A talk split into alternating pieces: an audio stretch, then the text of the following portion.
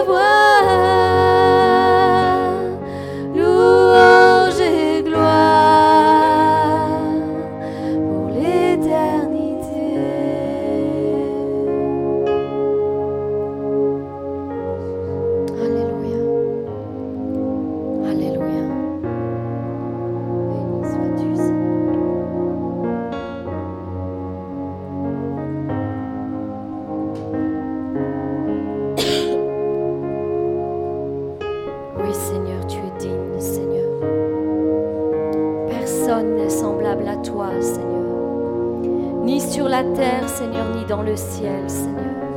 Personne, Seigneur. Il n'y a personne qui soit comparable à toi, Seigneur. Il n'y a personne qui soit ton égal, Seigneur mon Dieu. C'est pourquoi nous voulons te louer, Seigneur. Nous voulons t'adorer, Seigneur. Demeurer, Seigneur, dans ta sainte présence, Seigneur. Nous voulons préparer nos cœurs, Seigneur, parce que nous savons, Seigneur, qu'encore aujourd'hui, Seigneur, tu as quelque chose de spécial pour chacun d'entre nous.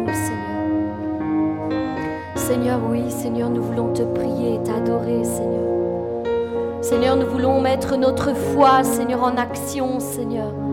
Seigneur, envers toi, Seigneur. Parce que nous savons que la foi, Seigneur, produit, Seigneur, des miracles, Seigneur. Oui, Seigneur, elle produit des miracles, Seigneur. Alléluia. Dieu siège au milieu des louanges. Dieu siège au milieu des louanges. C'est une vérité biblique, c'est une vérité spirituelle. Dieu siège au milieu des louanges. David pouvait s'écrier, je m'écris, loué soit l'Éternel, et je suis délivré de mes ennemis. Il dit, tu es saint, et Seigneur, tu sièges au milieu des louanges d'Israël.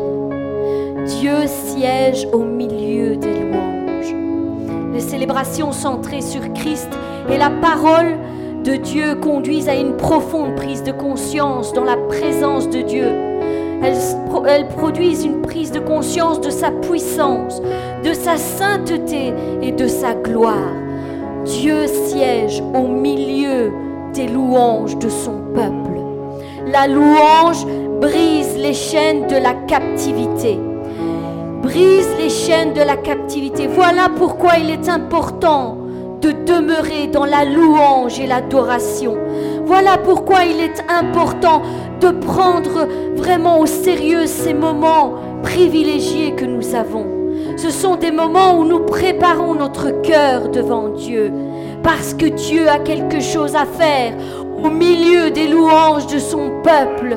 Dieu siège au milieu des louanges de son peuple. Il brise les chaînes de la captivité. Souvenez-vous de, ce passage de la Bible où il, est écrit qu'après avoir été roués de coups, et ici il est question de Paul et ils, euh, ils avaient été jetés en prison. Et on avait recommandé au geôlier de les tenir sous bonne garde.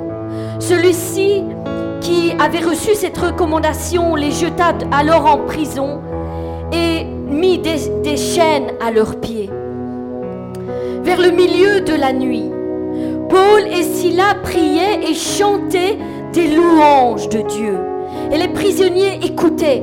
Et tout à coup, il se produisit un grand tremblement de terre, au point que les fondements de la prison même furent ébranlés.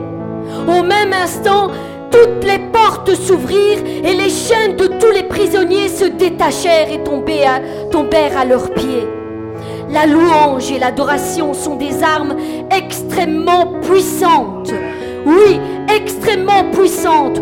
Beaucoup n'en ont pas assez conscience et se laissent tromper par l'ennemi en réduisant tout cela comme un simple chant, une simple adoration, une petite musique qui, nous fait rester bien, qui nous, qui nous réconforte.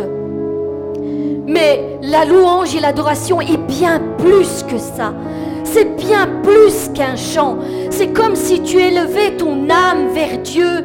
Tu prenais ces moments d'adoration et tu élevais ton âme vers Dieu et que tu te libérais devant lui. C'est comme si Dieu traçait un chemin devant tes, devant tes pas pendant le moment de la louange. Élève-toi devant Dieu. C'est comme si tu élevais une prière à chaque fois qu'un chant s'élève, c'est comme si tu élevais une prière devant Dieu et que tu arrivais devant le trône de la grâce en disant Seigneur, me voici. Seigneur, me voici. Avec toutes mes, mes imperfections, avec toutes mes incapacités, avec toutes mes faiblesses, Seigneur, me voici devant toi. Je m'offre devant toi comme un parfum de bonne odeur La louange est un parfum de bonne odeur. Ne minimisons pas ces moments de, louange et d'adoration.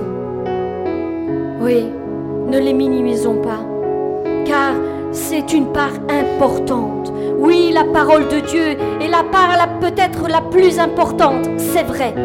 Et je ne veux pas dire le contraire. Mais n'oubliez pas que la louange prépare votre cœur à recevoir cette parole.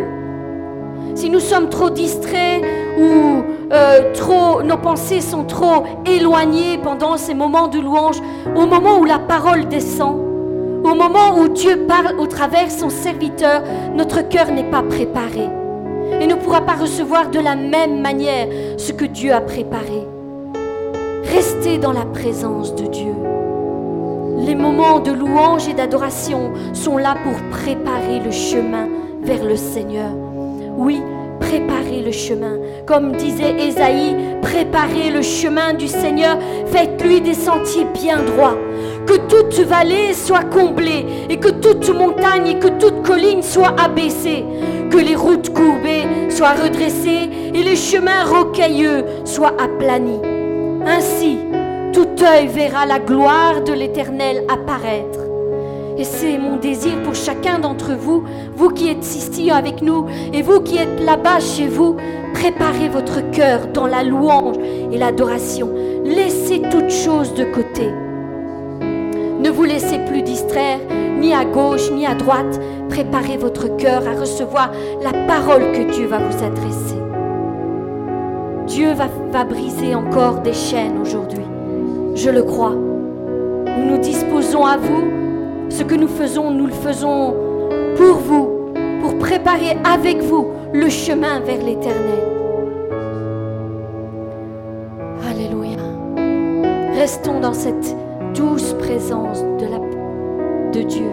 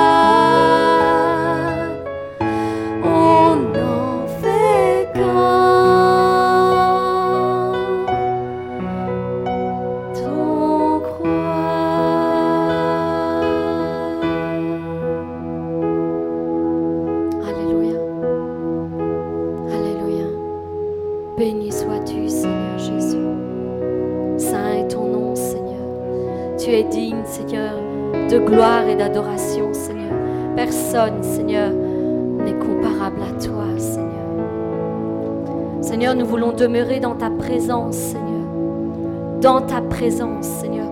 Parce que c'est dans ta présence, à tes côtés, Seigneur, que les miracles se produisent, Seigneur. Que les miracles se produisent, Seigneur. Comme, Seigneur, tu nous le rappelles, Seigneur, avec cette femme à la perte de sang. Cette femme à la perte de sang, elle avait vécu 12 ans. 12 longues années avec cette perte de sang. La Bible nous dit qu'elle a parcouru tous les médecins, Seigneur. Elle a fait tout ce qui était en son pouvoir, Seigneur. Tout ce qu'elle pouvait faire de ses propres forces, Seigneur. Elle a dépensé tout son argent, Seigneur, pour pouvoir être guérie, Seigneur, de cette perte de sang, Seigneur. Mais Seigneur, elle n'y est pas arrivée, Seigneur. Mais le jour où elle a entendu parler de toi, Seigneur, le jour où elle a entendu, Seigneur, que tu es venu, Seigneur, pour guérir, Seigneur, toute maladie, pour guérir toute infirmité, Seigneur, elle a mis sa confiance en toi. Elle a mis, Seigneur, sa foi en toi. Et elle a dit, si je, si je peux, ne fût-ce que toucher le bord de son vêtement, le bord de son vêtement, je serai guérie. Voilà la foi qu'avait cette femme à la perte de sang après douze années de déception. Elle avait trouvé cette foi à l'intérieur en disant, Seigneur, même si les hommes sont incapables de me guérir, Seigneur, j'ai confiance en toi. Je sais que toi, tu peux le faire. Là où tous ont échoué, Seigneur, toi, Seigneur, tu peux le faire. Même après 12 ans où j'ai cette maladie, Seigneur, il est encore le temps, Seigneur, d'être guéri, Seigneur. J'y crois encore, Seigneur. J'ai encore, Seigneur, la foi, Seigneur, que tu peux faire quelque chose pour moi. Elle était déterminée. Elle était déterminée elle avait mis sa pleine confiance dans cette parole. Si je peux toucher que le bord de son vêtement, je serai guérie je serai guérie.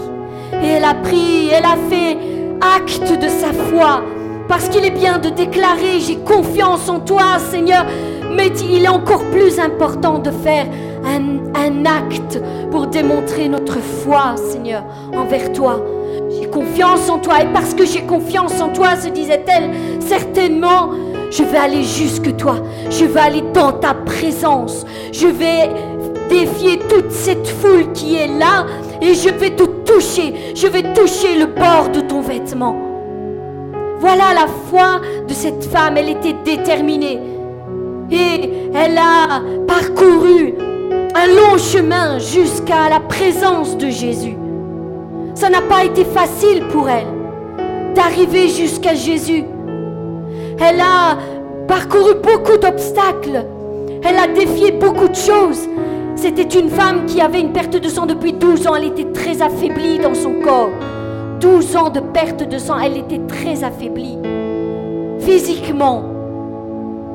Mais n'empêche qu'elle a quand même pris son courage à deux mains. Elle a dit, je vais y arriver. Coûte que coûte, je vais y arriver. Et toutes les personnes qui étaient là, la Bible nous dit qu'il y avait une foule nombreuse. Pas une foule simplement une foule nombreuse, très nombreuse. Ça veut dire qu'il y avait de d'innombrables personnes qui étaient là.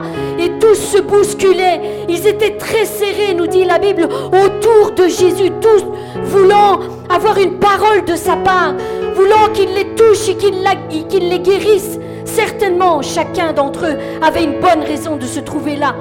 Mais cette femme, cette femme a dit, peu importe, toutes les personnes qu'il y a, peu importe ma maladie, peu importe toutes ces choses, tous les obstacles qu'il y a, j'irai, je toucherai et je serai guéri. Voilà la foi de cette femme. Et c'est ce qu'elle a fait. Elle a bravé tous les obstacles. Elle est arrivée jusque devant Jésus. Elle a touché du bout des doigts le, bord de son vêtement. Le bord de son vêtement. Et la Bible nous dit qu'elle fut guérie à l'instant même à l'instant même. Et tous ceux qui sont autour de lui et qui aussi avaient besoin d'une guérison n'ont pas été guéris à l'instant même comme cette femme a été guérie à l'instant même. Pourquoi? Parce que cette, cette femme avait une foi déterminée, une pleine conviction que si elle le touche, que le bord du vêtement de Jésus-Christ, quelque chose va se passer. Jésus est le même hier, aujourd'hui, éternellement. Il ne change pas. S'il a parcouru toutes les villes et qu'il a guéri tant de malades, jusqu'à des lépreux, pourquoi ne me guérirait-il pas? C'est ce qu'elle se disait. Et Jésus a ressenti cette foi, cette foi qui était différente de toutes les autres foi qu'il y avait autour de lui, disant, il y a quelque chose qui est sorti de moi. Une force est sortie de moi. Une force est sortie de moi quand quelqu'un m'a touché. Qui m'a touché? Qui m'a touché? Beaucoup ne réalisaient pas ce qui était en train de se passer, mais cette femme directement a compris, c'est moi. Il parle de moi. Moi que tout le monde rejette, moi que tout le monde euh, met de côté. Personne ne veut savoir ce que, ce que j'ai. Personne ne veut prendre en compte ma faiblesse, mon, mon incapacité. Personne n'est là pour m'aider à venir devant Jésus. Mais lui, il sait la foi que j'ai à l'intérieur. C'est une foi différente, c'est une foi déterminée. Et la Bible nous dit que ce sont les violents qui prennent possession du royaume de Dieu. Et les violents ne veulent pas dire les gens qui se battent, mais les gens qui sont déterminés, qui sont fermes dans leur foi, qui vont jusqu'au bout, peu importe le prix à payer, peu importe les obstacles qui sont devant, elle ira jusqu'au bout. Et elle a reçu la récompense de sa foi. Et il en est de même pour chacun d'entre vous, mes frères, mes sœurs. Ayez une foi déterminée. Quel que soit votre problème, quelles que soient vos difficultés, que ce soit une maladie ou que ce soit un besoin autre, Jésus est capable. Jésus est capable qu'en un instant, il change votre destinée. En un instant, les choses changent dans sa présence. Dans sa présence. C'est pour ça que depuis tantôt j'insiste. Restons dans sa présence. Parce que je sens et je sais que si nous arrivons à toucher ne fût-ce que le bord du vêtement de Jésus-Christ aujourd'hui, il y a des choses qui vont changer dans vos vies. Il y a des choses qui vont changer. Je voulais juste finir avec euh, un petit témoignage. Parce que si Jésus fait des choses dans notre vie. Notre devoir est de le témoigner. Nous ne pouvons pas rester la bouche fermée et faire comme si rien n'était. Nous devons en parler, le témoigner pour que d'autres soient encouragés et eux aussi sachent que Jésus reste le même hier, aujourd'hui, éternellement. Éternellement. Dans la présence de Dieu, dans la louange et l'adoration, il y a déjà, comme je vous disais tantôt, le chemin qui se prépare. Et Dieu voit la disponibilité de nos cœurs. Et quand nous nous mettons pleinement à sa disposition, Seigneur, fais ce que tu as à faire avec moi. Il agit. Il agit pleinement. Combien de fois je me suis retrouvée ici, à cet endroit, commençant à faire la louange. je suis venue avec un mal de tête, un mal de dents, un mal de ventre, ou euh, peut-être des problèmes plein la tête. Parfois, il arrive qu'on arrive avec cette disposition de cœur. Il faut être sincère. On arrive avec tous nos fardeaux devant la présence de Dieu. Mais à ces moments-là, je sais que je ne dois pas porter tout ça avec euh, tout le long du, du culte. Je dois mettre mes affaires de côté et donner mon service pour que nous puissions ensemble préparer le chemin. Et bien des fois, à chaque fois que je me suis retrouvée ici, avec des mots. Quand je suis redescendue, je disais merci Seigneur parce que je suis venue avec un mal de tête et tu m'as guéri. Je suis venue avec un mal de dents et tu m'as guéri. Ce sont peut-être de petites choses, mais moi je veux rendre toute la gloire et l'honneur à notre Dieu parce que c'est vraiment ce qui se passe. Quand nous restons dans la présence de Dieu, il y a des choses incroyables qui se passent. La semaine dernière, tout le long de la semaine, j'ai eu très mal au bas du ventre toute la semaine, j'ai eu beau prendre des médicaments, j'ai eu beau prendre des choses, plein, plein de médicaments. Ça ne passait pas. Et j'avais terriblement mal, terriblement mal. Je n'arrivais pas à me débarrasser. Au point où je me suis dit, je vais prendre contact avec mon docteur parce qu'il y a quelque chose qui ne va pas. Il y a quelque chose qui va vraiment pas. J'ai essayé de contacter mon docteur. Mais malheureusement, mon docteur n'était pas disponible. Donc je n'ai pas réussi à le joindre. Et on arrive le week-end et je dis, Seigneur, si vraiment ça va vraiment, il va falloir que j'aille aux urgences, faire quelque chose parce que la douleur était de plus en plus forte. Et je suis venue jusque dimanche matin, enfin dimanche après-midi ici. Je me suis tenue devant vous dimanche dernier avec ce mal de ventre. Croyez-moi bien, quand j'ai descendu les escaliers, j'avais plus rien. J'avais plus rien. Tout s'est envolé comme par miracle, comme si je n'avais plus rien eu. Et je veux rendre vraiment la gloire à notre Dieu, parce que c'est vraiment ce qui se passe. Nous croyons à un Dieu de miracles, nous croyons à un Dieu de guérison. C'est ce que nous voulons vous transmettre parce que nous le vivons. Nous le vivons chaque fois. Il y a des choses qui se passent. Mettez-vous simplement à disposition de Dieu. Restez dans sa présence et vous verrez combien Dieu va vous rejoindre dans vos besoins. Moi, j'y crois. J'y crois, vraiment. Aujourd'hui, il y a des choses qui vont se passer dans la présence de Dieu. On sent, on peut déjà sentir sa présence tangiblement ici. Et je suis sûre que là-bas aussi, là où vous êtes, c'est pareil parce que Dieu est partout. Partout où son nom est invoqué, Dieu demeure présent. Nous allons chanter ce, dernier chant qui dit ne crains rien. Prenez vraiment conscience de ce chant, comme si c'est Dieu qui vous le chantait. Ne crains rien car je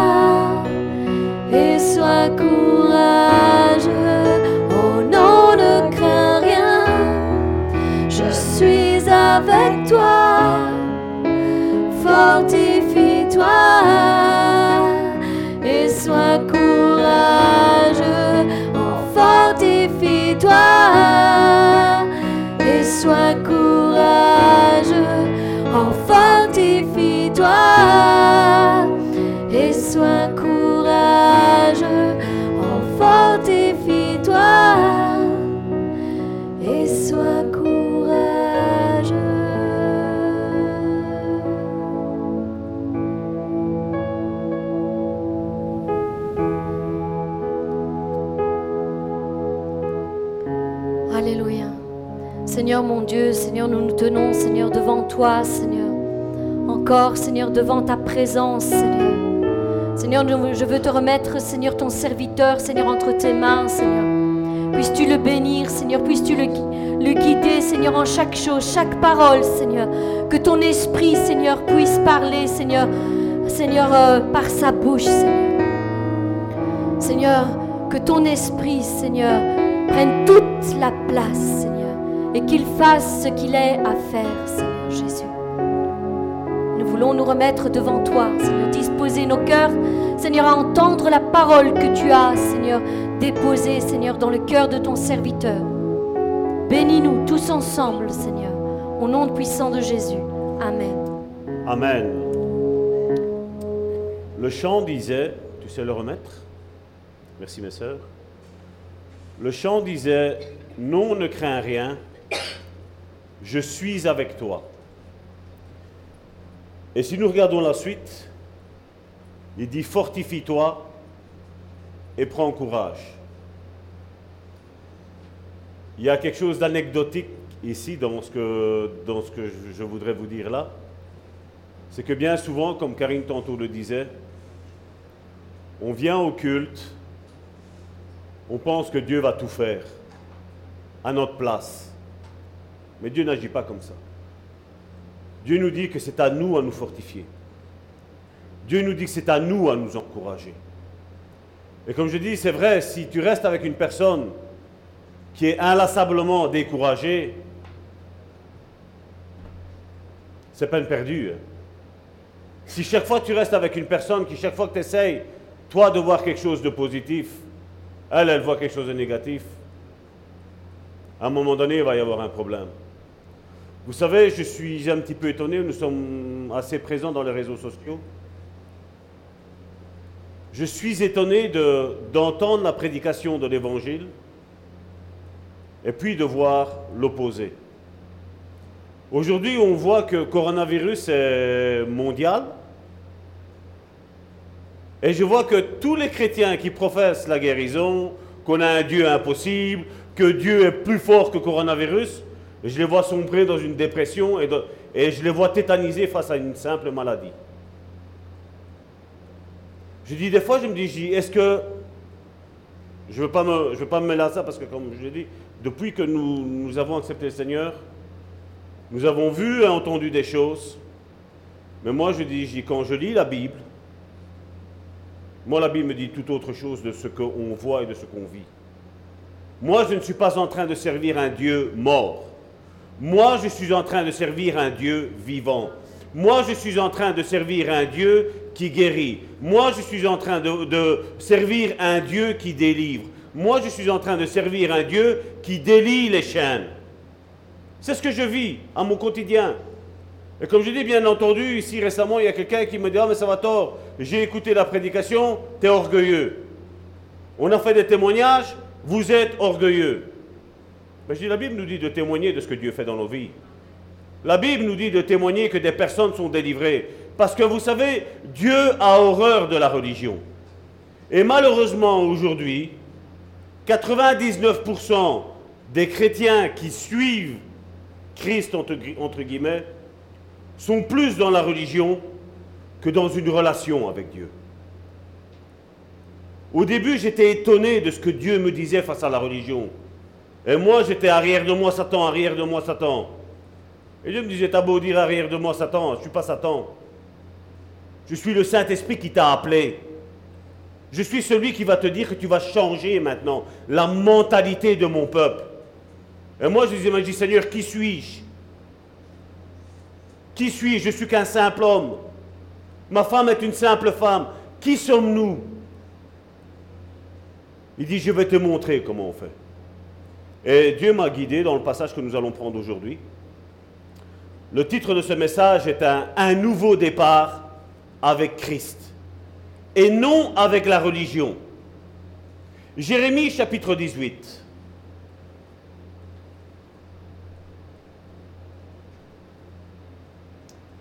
La parole qui fut adressée à Jérémie, le prophète, de la part de l'Éternel en ces mots. Lève-toi. Encore une chose que le prophète doit faire. Lève-toi et descends dans la maison du potier. Là, je te ferai entendre mes paroles. Je voudrais ouvrir une petite parenthèse. Il entend bien la voix de Dieu, n'est-ce pas, le prophète Jérémie? Pourquoi Dieu ne lui dit pas ouvertement ce qu'il est en train de lui dire? Parce qu'apparemment, Jérémie a de bonnes oreilles il entend que Dieu lui demande de se lever et de descendre et d'aller dans la maison du potier. Je crois que si Dieu lui aurait dit ce qui va lui faire comprendre après, là, sans le voir avec ses yeux, il n'aurait jamais compris. Et c'est pour ça ce que je dis, et je me casse la tête à vous le dire, réalisez la parole. Même si nous n'étions pas 2000 ans, il y a 2000 ans d'ici, où là, cette histoire-là date plus ou moins 3000 à 3500 ans de maintenant, je dis vivez là. Imaginez que Dieu vous parle personnellement là maintenant. Dieu te dit va, lève-toi et descends dans la maison du potier. Et là, je te ferai entendre mes paroles.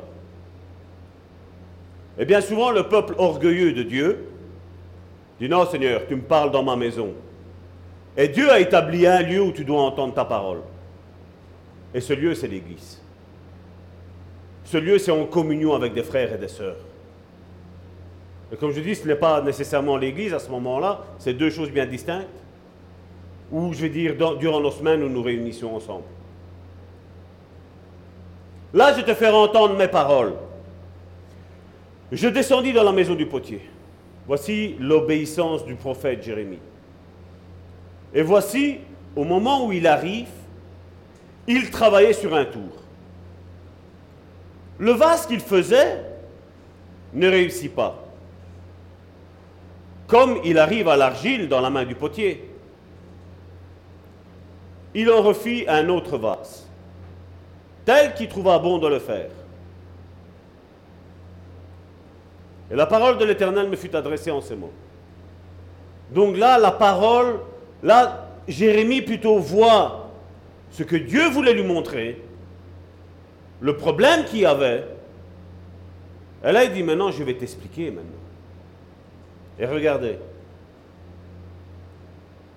Et la parole de l'Éternel me fut adressée en ces mots.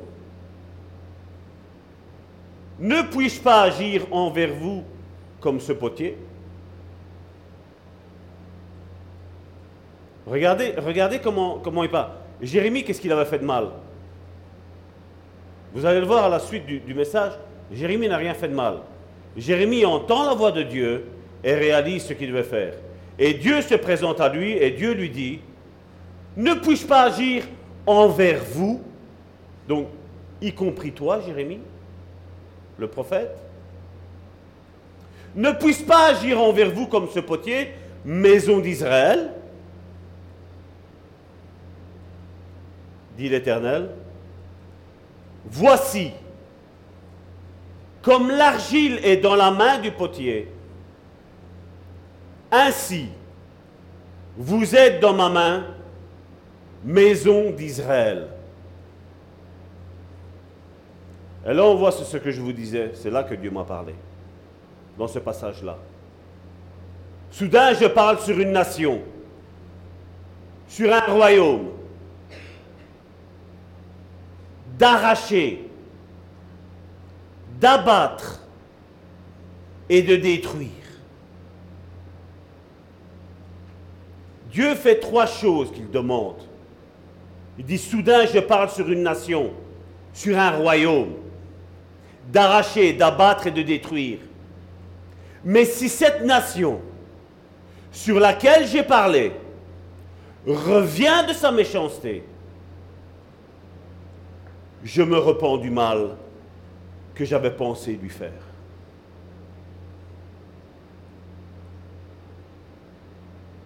Ça vous parle? Et soudain, verset 9, je parle sur une nation, sur un royaume, de bâtir et de planter. Dieu fait trois choses mauvaises pour deux choses bonnes. Mais si cette nation fait ce qui est mal à mes yeux,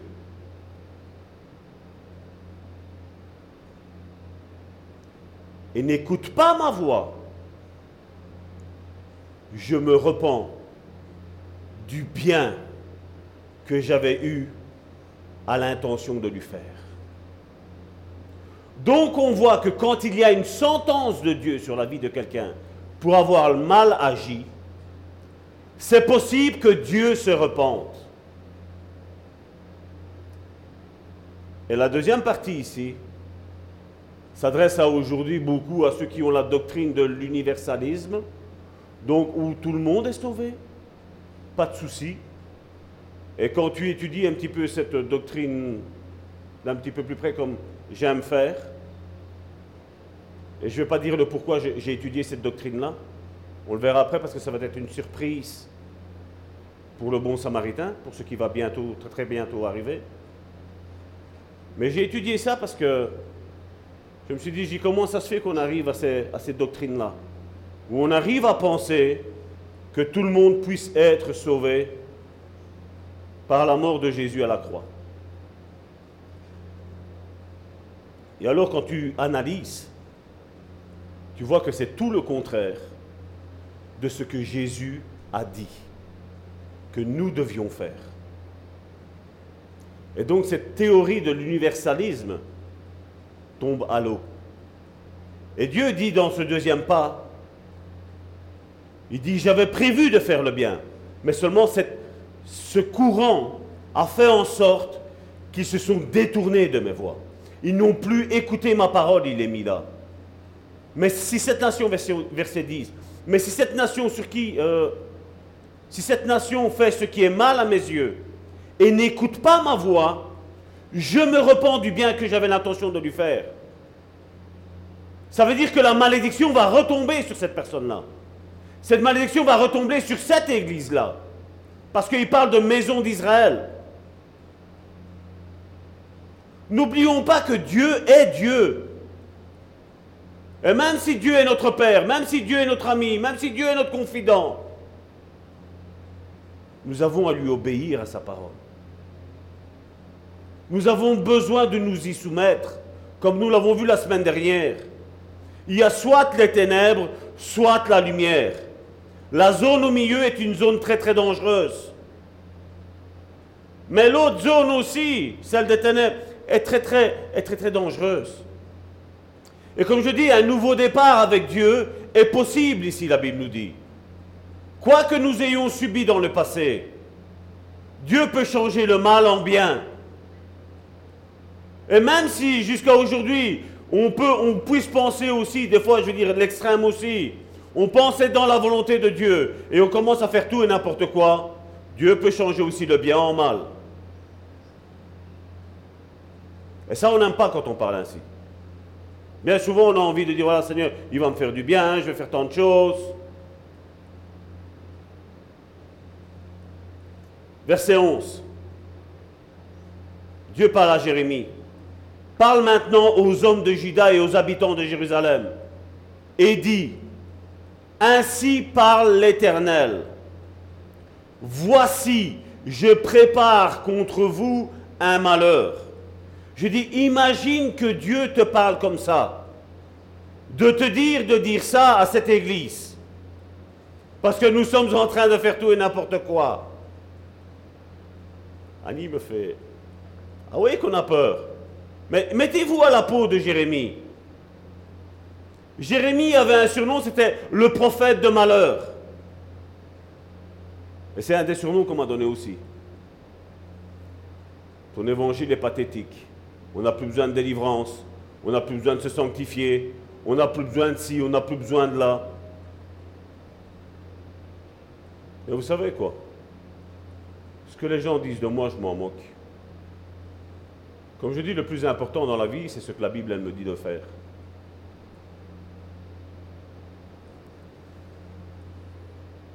Ainsi par l'Éternel, voici je prépare contre vous un malheur. Je médite un projet contre vous. Revenez chacun de votre mauvaise voie. Réformez vos voies et vos œuvres. Mais il dit, c'est en vain, car nous suivrons nos pensées. Nous, agirons chacun selon les penchants de notre mauvais cœur. Des personnes qui savent qu'ils sont en train de faire le mal et qui disent, Seigneur, le Seigneur ne peut écouter. La Bible nous dit que ce sont nos péchés, Romains chapitre 3 verset 23. La Bible nous dit que ce sont nos péchés qui mettent une séparation entre nous et notre Dieu.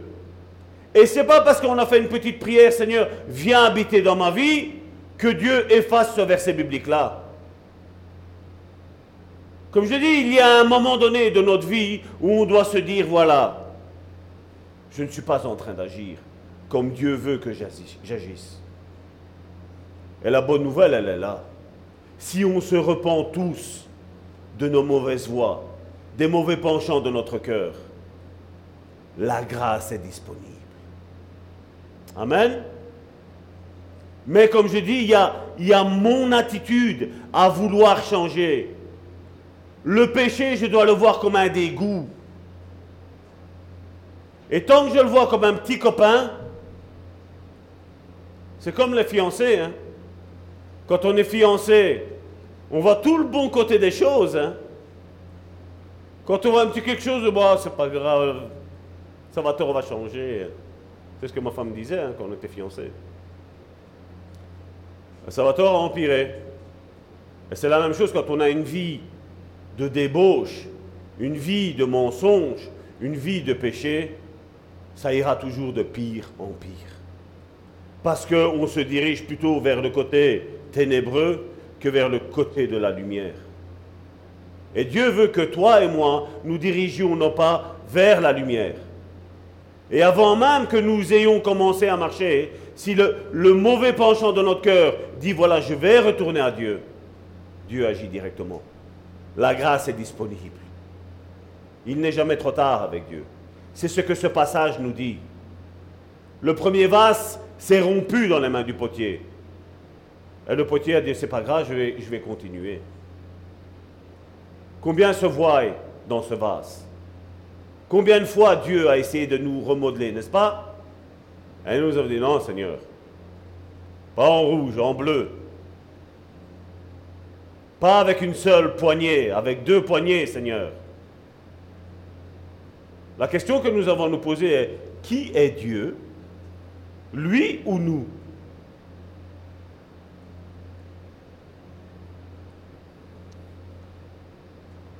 Verset 12. Mais il dit, c'est en vain, car nous suivrons nos pensées, nous agirons selon les penchants de notre mauvais cœur. C'est pourquoi ainsi parle l'Éternel.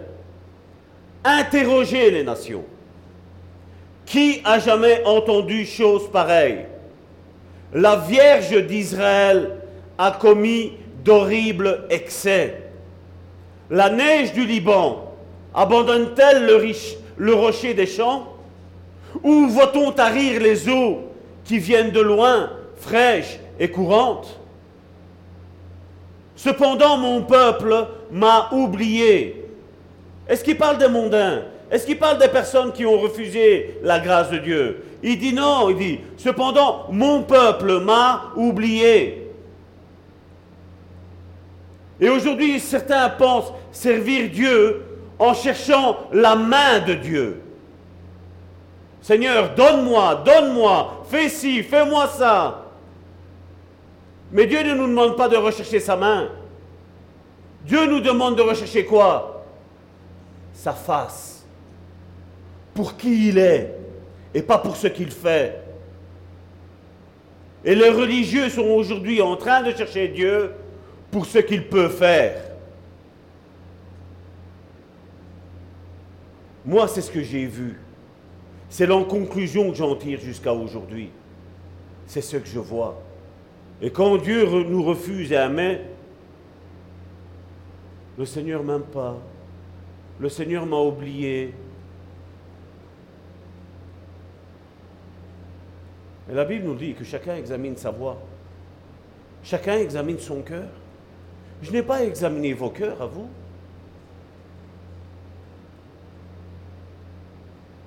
Parce que vous pensez que c'est ma prédication qui va vous changer Sincèrement. Ma prédication est faite par un homme. Si vous venez, vous me touchez, vous allez sentir qu'il y a ma chair. Hein. Vous allez sentir qu'il y a des os. Hein. Je ne suis pas un être surnaturel. Mais si tu dis, Seigneur, je prends cette parole-là, venant directement du trône de la grâce, C'est ça qui va apporter le changement. Cependant, mon peuple m'a oublié. Il offre de l'encens à des idoles. Et combien s'idolâtrent, hein? Si moi, Salvatore, je ne suis pas là, hein? Si moi, je ne fais pas ça, qui va le faire? Pourquoi, à votre avis, depuis le début de la création de cette Église, je suis en train de prêcher et de dire, quand chacun d'entre vous, y a un ministère? Et quand chacun d'entre vous, comme je dis, il y a tous les dons qui sont là. Tous. La Bible nous dit qu'il ne nous en manque même pas un. Tous les dons sont là dans ta vie. Ça ne vous fait pas peur quand vous lisez la parabole des talents? Ça ne vous fait pas peur? Moi, quand j'ai lu ça, c'est vrai qu'on a toujours été actif au sein du corps de Christ. Mais j'osais aussi regarder, dire, mais tous ceux qui sont là, qui sont assis, pendant 30, 40 ans, 50 ans, 60 ans, Dieu a donné minimum un talent à tout le monde. Et Dieu attend quoi de ce talent-là? Ben, Qu'on le fasse fructifier. C'est ce que Dieu veut. Et la question ce soir est de te poser, que vais-je faire avec mon talent? Est-ce que le message qui est là aujourd'hui, c'est parce que Salvatore l'a dit, parce que voilà, ça, ça, devait faire bien? Ça devait mettre sur une culpabilité Je ne suis pas là en train de mettre de la culpabilité sur qui que ce soit. Moi, je sais une chose. Quand Dieu voit un cœur repentant, Dieu se réjouit. Dieu est heureux. Et Dieu agit dans la vie de cette personne. Mais quand Dieu voit un cœur comme celui de Judas, Dieu ne prend, pas, plaisir. Mais quand il voit le cœur comme Pierre, qui après avoir péché, après avoir renié le Maître, il s'est repenti de sa mauvaise voie. Et comme je dis, dans la vie chrétienne, il y a toujours de l'espoir pour celui qui se repent de ce qu'il a fait. Il y a toujours.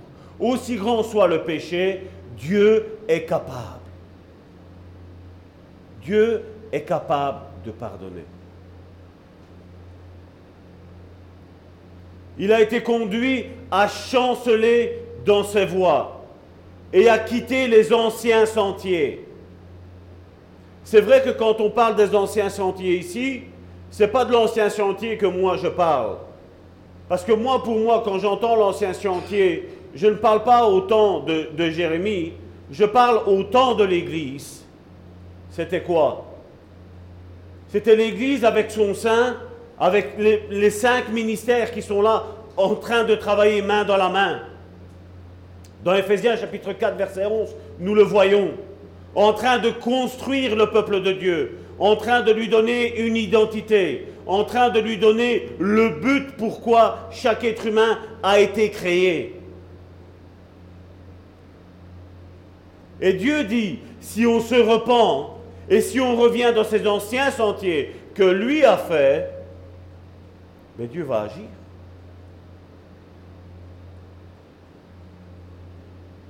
Vous savez, les cimetières, il y a plein de personnes qui se sentaient importantes.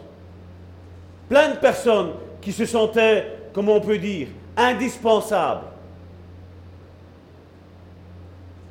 Personne n'est indispensable. Pas même moi. Et aujourd'hui, il y en a combien qui se sentent indispensables Si moi je ne suis pas là, le culte c'est fini. Non.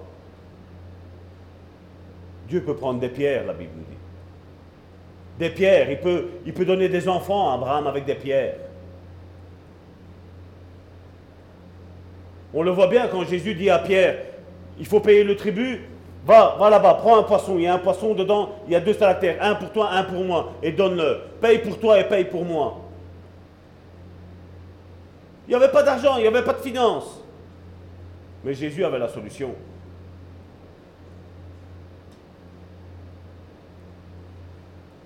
À quitter les anciens sentiers pour suivre des sentiers et des chemins non frayés. Ils ont fait de leur pays un objet de désolation. Et combien d'églises aujourd'hui sont des objets de désolation Et qu'ils n'arrivent pas ça avec nous. Que nous ayons, comme je le disais euh, récemment, je dis, ne voyez pas l'église de Bon Samaritain comme mon église, mais vois l'église de Bon Samaritain comme ton église, premièrement, où tu as quelque chose à apporter au sein du Bon Samaritain? Tu le sais que tu as quelque chose à apporter au sein du Bon Samaritain? Chacun d'entre vous, vous avez quelque chose à apporter. Chacun d'entre vous, vous avez une pierre à l'édifice à apporter. Il n'y a personne qui soit au chômage. Il n'y a personne qui soit en pension. Il n'y a personne qui soit en mutuelle dans le royaume de Dieu. Ils ont fait de leur pays un objet de désolation, d'éternelle moquerie. Tous ceux qui y passent sont stupéfaits et secouent la tête. Pareil au vent d'Orient, je les disperserai devant l'ennemi. Je leur tournerai le dos. Je ne le regarderai pas au jour de la détresse. Et ils ont dit, l'homme de Dieu a dit quelque chose, le prophète Jérémie. Et voilà, le prophète qui est l'homme de Dieu apporte la solution sur un plateau pour le peuple d'Israël. Et quelle est la réaction de ceux qui ne veulent rien savoir des choses de Dieu? Verset 18. Et ils ont dit, venez, complotons contre Jérémie. Et si vous lisez l'histoire de l'Église, depuis le début de Genèse jusqu'à Apocalypse, en passant par le temps que nous vivons aujourd'hui, chaque fois qu'il y a eu un homme de Dieu qui s'est levé, il y a tout le temps eu l'ennemi qui s'est levé. Tout le temps. Car la loi ne périra pas faute de sacrificateur, disait-il ni le conseil faute de sage, ni la parole faute de prophète. Ce sont des gens qui sont religieux. Hein. Ce sont des gens qui disent qu'ils ont une relation avec Dieu. Hein. Qui vous disent ça c'est la loi, ça c'est la grâce. Mais regardez ce qu'il est mis. Venez, tuons-le avec la langue. Ils savaient qu'ils ne pouvaient pas le tuer avec une épée, avec une arme. Parce qu'ils savaient que c'était un meurtre. Mais ils ont dit on va détourner ça. On va le tuer avec la langue. On va faire de la médisance, on va faire de la moquerie, on va parler mal de lui, on va dire des mensonges. Chaque fois que vous allez dire la vérité, mes bien-aimés, chaque fois se lèvera l'opposition. Chaque fois. De ceux qui ne veulent pas revenir à l'éternel. Chaque fois. C'est une loi spirituelle.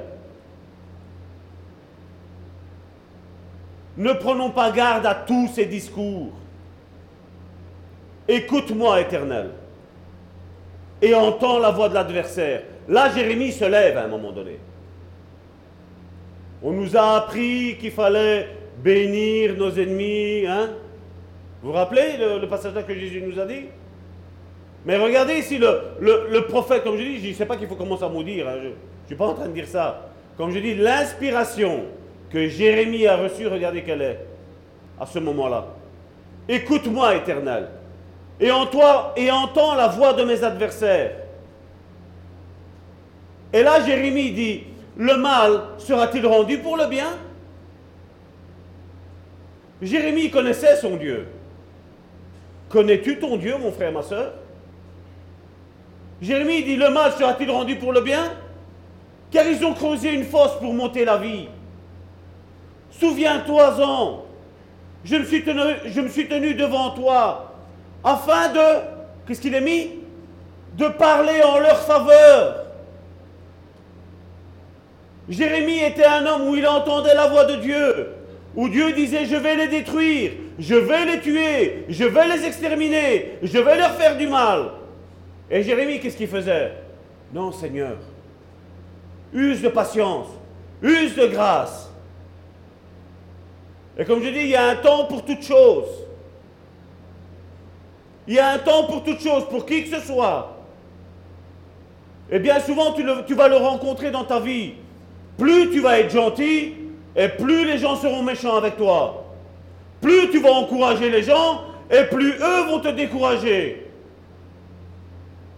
Ne t'en prends pas à Dieu, mon frère, ma soeur. Tu es dans la pleine volonté de Dieu.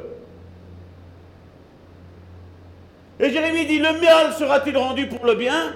Car ils ont creusé une fosse pour monter la vie. Souviens-toi-en, je me suis tenu devant toi afin de parler en leur faveur et de détourner d'eux ta colère. Et aujourd'hui, c'est comme ça aujourd'hui. Plus tu es gentil, plus on te fait du mal. Mais à un moment donné, Dieu va te dire, et je pense que mon frère, ma soeur, ce jour est arrivé pour toi aujourd'hui. C'est pourquoi livre leurs enfants à la famine.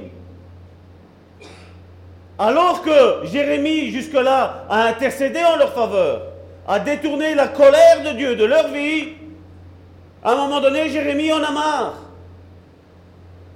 Et là, il dit, c'est pourquoi livre leurs enfants à la famine, précipite-les par le glaive, que leurs femmes soient privées d'enfants et deviennent veuves, et que leurs maris soient enlevés par la peste, que leurs jeunes gens soient frappés par l'épée dans le combat. Si on écoute ça aujourd'hui, on dit il n'est pas trop chrétien, Jérémie. Hein. Non, mais il a été chrétien jusqu'à là. Et à un moment donné, Dieu lui a fait comprendre, l'Esprit Saint lui a fait comprendre, même s'il ne l'avait pas en lui, il était sur lui. À ce moment-là, l'Esprit Saint lui a fait, il a dit, maintenant tu arrêtes. Et si vous lisez le livre de Jérémie, vous allez voir combien de fois Dieu lui a dit, arrête d'intercéder en leur faveur, arrête. Elle lui disait, non, parce que j'ai l'amour de Dieu. Il ne pouvait pas dire j'ai l'amour de Jésus-Christ, mais nous, combien de fois nous le disons? Non, Seigneur. Mais des fois, tes ennemis, comme Paul l'a fait, Paul lui-même l'a fait. La Bible nous parle d'un cas où il l'a livré à Satan. Mais il a dit le but. Il dit, tant que je priais pour lui, tant que je disais, Seigneur, ne le frappe pas, ne lui fais rien, ce type-là ne voyait rien. Mais quand Paul l'a livré à Satan, et qu'il a subi quelques raclés, c'est là que cette personne-là s'est repentie. C'est là qu'elle a compris qu'elle devait revenir à Dieu. C'est là qu'elle a compris qu'aussi, on ne se moque pas de. Quand je parle de serviteur, je ne parle pas de moi en tant que servateur, en tant que pasteur. Non, non, je, dis, je parle en tant que chacun d'entre nous, nous sommes des serviteurs. Chacun pour sa part, avec son ministère. Mais là, il y, a des moqueurs qui se moquent de toi, qui se moquent de moi. Et à un moment donné, il faut les livrer à Satan. Il faut qu'ils comprennent, parce que quand tu les livres à Satan, Satan n'est pas tendre avec eux. Vous n'entendez plus Vous entendez? Satan ne va pas être tendre. Et quand tu marches dans, dans les ténèbres, Satan n'est pas tendre avec toi. Et c'est pour ça que si on entend aujourd'hui le message d'aujourd'hui, c'est le temps de changer. Dieu est capable de, de rebriser ce vase et de le reconstruire et de le faire ce pourquoi lui l'a créé. Tu crois que tu as été créé pourquoi, mon frère, ma soeur? Juste venir t'asseoir dans une église? Juste écouter Salvatore? Mais moi, ton pasteur qui t'aime énormément, je te dis que c'est pas ça. La vie chrétienne, c'est pas ça. Dieu attend que tu te lèves. Dieu attend que tu te remettes face à la face avec Dieu. Et que tu dis, Seigneur, qu'est-ce que tu veux que je fasse? Quel est le service que je dois accomplir sur cette terre? Verset 22. Qu'on entende des cris sortir de leur maison, quand soudain tu feras fondre sur eux des bandes armées, car ils ont creusé une fosse pour me prendre, ils ont tendu des filets sous mes pieds. Et toi, Éternel, tu connais tout leur complot pour me faire mourir. Ne pardonne pas leur iniquité. Oui, oui, oui, oui. Jérémie, Jérémie. Et combien de fois il y en a, ils méprisent? Et combien de fois je dis, voilà, tu peux avoir des ennemis, et ils resteront toute ta vie des ennemis, parce que toi, tu es en train de prier dans une certaine manière, mais Dieu va te demander de prier dans une autre manière pour qu'il voie clair là maintenant. Je me rappelle une fois quand quelqu'un a eu des problèmes avec quelqu'un d'autre, moi je lui ai dit, j'écoute, je vais prier pour que tu vois qui c'est. Non mais ça va tort, il faut que je prie, c'est quelqu'un de très important dans ma vie, il faut aussi, voilà, j'écoute, ça va, pas de souci. J'ai je vais prier pour toi. Ok. Et quand elle a vu l'esprit face à face qui animait cette autre personne-là, on de vite. Hein. Et comme je dis, on n'est pas là pour en train de prier pour que les gens. On est en train de prier pour que les gens se repentent de leur mauvaise voie. Parce que c'est le but pourquoi Dieu nous a créés. Car ils ont creusé une fosse pour me prendre, ils ont tendu des filets sous mes pieds. Et toi, Éternel, tu connais tous leurs complots pour me faire mourir. Ne pardonne pas leur iniquité, n'efface pas leur péché de devant toi, qu'ils soient renversés en ta présence. Agis contre eux au temps de ta colère. Quel comportement, hein Certains pourront dire, oh, Salvatore, tu es en train tu es en train d'inciter à, maudire les gens. Non, je n'incite pas ça. Je dis, mets-toi devant la face de Dieu, selon les cas que tu as dans ta vie. Dieu va te donner une directive de comment prier pour ces personnes-là. Et prie selon ce que Dieu a dit, et pas selon ce que toi tu penses ou imagines. Parce que bien souvent, nous pensons que nous sommes tous dans le droit chemin. Tu vas prendre mille personnes avec mille pensées différentes, tous vont penser qu'on est tous dans la, bonne voie, tous. Mais il n'y a qu'un seul chemin. Regardez, quand on parle de brisement dans la parole de Dieu, ça vous fait penser à personne? Pour moi, il y a un exemple suprême. Je ne parle pas de Jésus, de ce qu'il a fait, le, brisement qu'il a eu lui. Je ne parle pas de ça. Je veux dire, en tant qu'être humain normal, né d'un homme et d'une femme. Moi, je dis, c'est l'apôtre Paul. Vous connaissez l'apôtre Paul? Regardez son témoignage à lui. Il l'a écrit pour qu'on sache d'où il vient. Et d'où il allait Acte chapitre 22. Tout acte 22 nous parle de qui était l'apôtre Paul.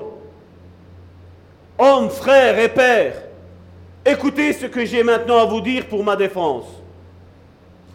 Lorsqu'il entendit qu'il leur parlait en langue hébraïque, ils redoublèrent de silence. Et Paul dit, je suis juif, né à Tars en Cilicie mais j'ai été élevé dans cette ville-ci et instruit au pied de Gamalaël. Gamalaël était le chef de la synagogue, des pharisiens, des scribes. Et instruit au pied de Gamalaël, dans la connaissance exacte, il ne dit pas que c'était faux, hein? il dit dans la connaissance exacte de la loi de nos pères étant plein de zèle pour Dieu, comme vous l'êtes vous aujourd'hui. J'ai persécuté à mort cette doctrine, celle que nous sommes en train de prêcher, la doctrine apostolique. J'ai persécuté à mort cette doctrine, liant et mettant en prison hommes et femmes. Le souverain sacrificateur et tout le collège des anciens m'en est témoin. J'ai même reçu deux des lettres pour les frères de Damas où je me rendis afin d'amener liés à Jérusalem ceux qui se trouvaient là et de les faire punir. Comme j'étais en chemin et que je m'approchais de Damas, tout à coup, vers midi, une grande lumière venant du ciel resplendit autour de moi.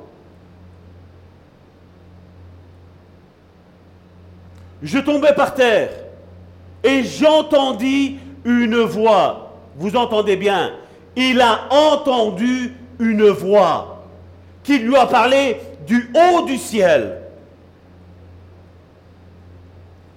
Saul, Saul, pourquoi me persécutes-tu? Nous le savons, c'était la voix de Jésus.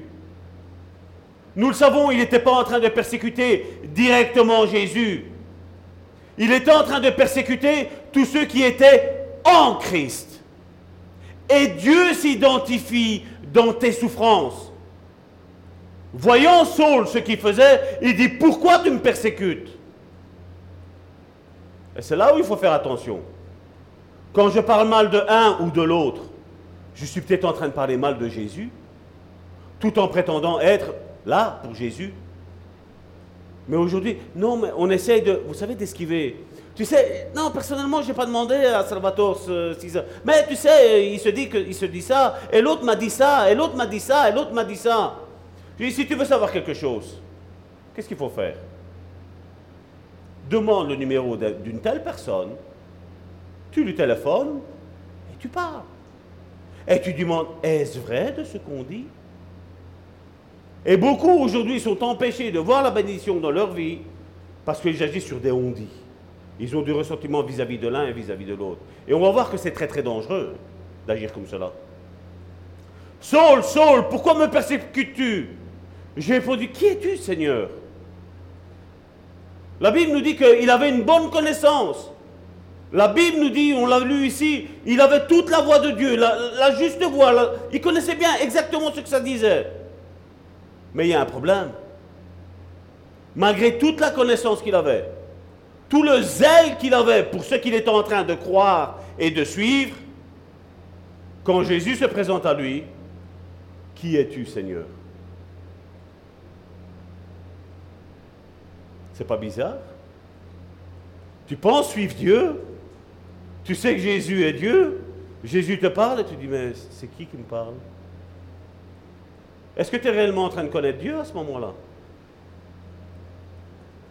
Comme je dis, quand tu suis Dieu et que c'est Jésus qui te parle, tu le sais. Mais si c'est le Saint-Esprit, tu le sais aussi. Tu sais qui est distinctement parle. Si nous fermons nos yeux ici, et s'il y en a un de vous qui va élever la voix, ben tous, comme on a déjà parlé les uns avec les autres, nous avons une communion les uns avec les autres, nous savons, voilà, c'est Jonathan qui a prié. Voilà, nous savons que c'est Alain qui a parlé. Voilà, nous savons que c'est Annie. Voilà, nous savons que c'est Marie-Lise. Nous le savons. Quand vous écoutez sur YouTube les vidéos que Karine a fait, ben, vous savez que c'est Karine, vous connaissez sa voix. Quand vous entendez un chant, vous entendez la voix de Jésus, mais vous savez que c'est elle, vous savez que voilà. Euh, même en ne voyant pas l'image, vous savez qu'un tel et un tel étaient là. On sait qui est là parce qu'on a un dialogue, on, a une communion ensemble, on se connaît. Mais là, Saul était en train de servir quelque chose, mais il ne connaissait pas Jésus. J'ai répondu, qui es-tu Seigneur? Et il me dit, je suis Jésus de Nazareth que tu persécutes. Et comme je le disais tantôt, je ne reviens pas, il ne, il ne persécute pas directement, mais indirectement à travers les frères et les sœurs. Et Jésus s'identifie à tes souffrances. Tu n'es pas seul dans ton problème. Jésus s'identifie avec tes souffrances, avec ta douleur, avec ta maladie, avec ton découragement, avec ton péché. Jésus s'identifie.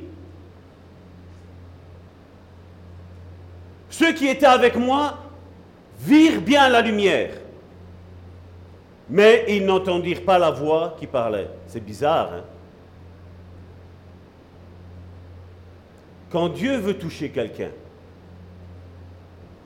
la voix de Dieu, tu vas l'entendre. Tu vas savoir que c'est lui qui te parle. Au travers un message, au travers une prière, au travers une louange, au travers quand tu es seul à seul dans ta, dans ta chambre. Dieu veut avoir une relation avec ses enfants. Et là, on voit que Paul avait une relation avec une religion. Une religion morte. Est-ce qu'une religion morte peut parler? Est-ce qu'une religion morte peut guérir? Est-ce qu'une religion morte peut délivrer? Est-ce qu'une religion morte peut faire une résurrection de mort? Non. Dans le Nouveau Testament, Jésus, avec, à travers du Saint-Esprit, a tout le temps manifesté sa présence par des signes, des miracles, des prodiges, par des délivrances, par des guérisons, par des résurrections, par des changements radicaux de vie. On le voit avec Nicodème. Nicodème, la Bible nous dit qu'il était petit de taille dans Jean chapitre 3, si mes souvenirs sont bons. Et Jésus vient et dit, Nicodème, aujourd'hui il faut que je mange chez toi.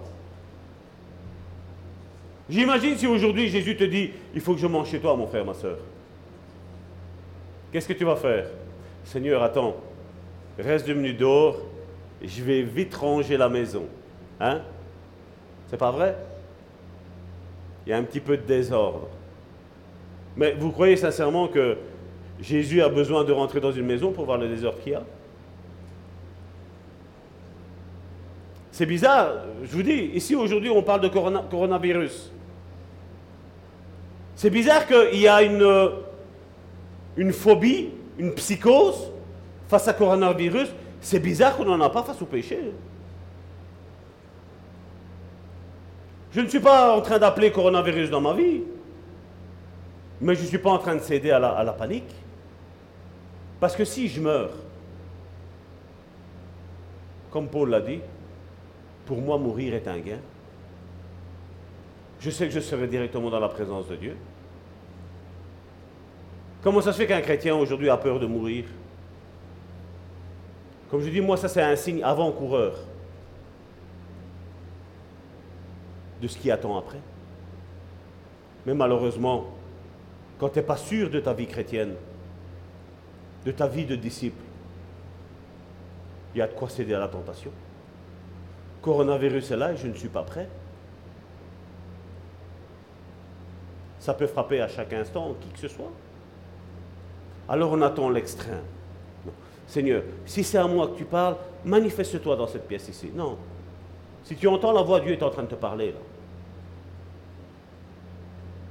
Comme je dis, le vase, Dieu est, capable de le refaire. Là. Il est capable de briser ton vase et de le refaire. Et à partir du moment où tu te repens, ben Dieu t'a sauvé. Le salut est là.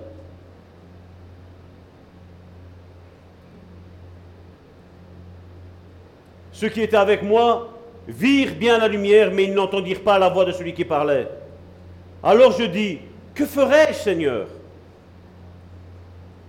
Chacun d'entre nous, aujourd'hui, nous devons nous poser la question, que ferai-je, Seigneur, pour toi? Et le Seigneur me dit, lève-toi, va à Damas, et là on te dira tout ce que tu dois faire.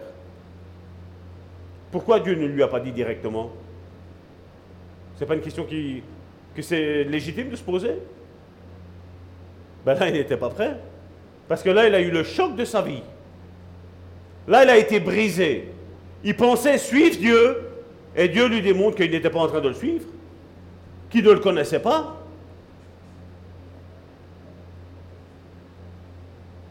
On va passer après, il y, a, tout son témoignage. Je vous, invite à, lire un petit peu ce qui s'est passé ici dans, dans, Acte 22, dans la vie, de l'apôtre Paul. Là, on voit la conversion, on voit le changement radical de tout ce qu'il pensait. Et c'est lui qui va dire, tout ce que je pensais faire bien, ben, j'ai vu ça comme de la boue. Parce que ça n'en aurait pas Dieu. Est-ce que Dieu ne l'a pas pardonné? Si. Est-ce que Dieu n'a pas reconstruit le vase avec lui? Oui qu'il l'a fait. Et comment qu'il l'a fait? Mais si vous regardez euh, l'apôtre Paul, vous croyez qu'il a suivi les enseignements encore pharisiens et des scribes? Et dire non mais Seigneur, je, vais là-bas parce que voilà, là-bas on a une belle louange, là-bas tout est bien organisé, là-bas il y a, y a telle chose, toi que j'aime bien, et là. Non si vous lisez la vie de l'apôtre Paul, il était dans les, réunions de maison. C'est vrai qu'il se, il se on va le voir après. On, le voit, on le voit euh, juste après. L'apôtre Paul allait chaque jour au temple. Mais non plus comme il allait dans le temple avant, aller près des scribes et des pharisiens. Là, il a redescendu de son piédestal. Là, il a dit, je redeviens un citoyen, je redeviens un chrétien maintenant. Maintenant, je suis la voix de Dieu maintenant. Et là, on le voit dans Actes chapitre 8, verset 14.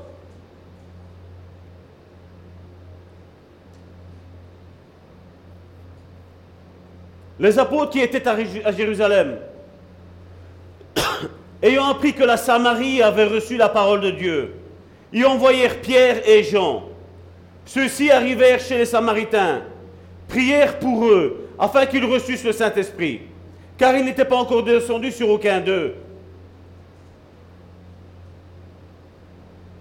J'ouvre une parenthèse. Ceux qui disent que voilà, le Saint-Esprit a été donné à un moment donné et c'est fini. Là, c'est ce qui est arrivé. Le Saint-Esprit était descendu sur les 120 dans la chambre haute. Mais la Bible nous dit qu'encore après, le Saint-Esprit devait encore descendre. Et le Saint-Esprit encore aujourd'hui veut descendre sur la, sur la vie des personnes. Car il n'était pas encore descendu sur aucun d'eux. Ils avaient seulement été baptisés au nom du Seigneur Jésus. Alors Pierre et Jean leur imposèrent les mains. Et ils reçurent le Saint-Esprit. Et regardez l'attitude d'une mauvaise personne ici qui côtoie, qui est là avec Pierre, avec Jean, il le voit. Ceux qui étaient avec Jésus, qui ont marché, ils le connaissaient. Et là, Simon, qu'est-ce qu'il dit? C'est ça que je dis qu'il faut faire attention quand je maudis quelqu'un, quand je parle mal de quelqu'un. Parce que regardez qu'est-ce qui arrive ici. Lorsque Simon vit que le Saint-Esprit était donné par l'imposition des mains des apôtres, il leur offrit de l'argent. L'argent, hein? L'argent et les églises aujourd'hui.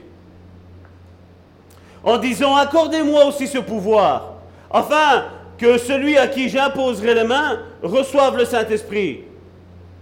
Est-ce que Simon avait le Saint-Esprit? Comment tu peux donner quelque chose que tu n'as pas dans ta vie? Là, à la place d'avoir l'attitude de dire, voilà, je vois que le Saint-Esprit est donné par la position des mains, prie pour moi. Donne-moi le Saint-Esprit. Quand tu comprends qui est le Saint-Esprit, qu'est-ce qui fait le Saint-Esprit? Mais tu le désires. Ardemment, tu cherches la face de Dieu. Et là, on voit quelqu'un qui cherchait la main de Dieu. Parce que c'est vrai que apparemment, ça va l'air d'être marrant. Quelqu'un qui parle en langue. Tu imposes les mains, hop, ça guérit. Tu imposes les mains, aujourd'hui, hop, on se trimousse à terre, hop, oh, délivrance. Mais qui est délivrance? Ça, c'est du spectacle, c'est du show.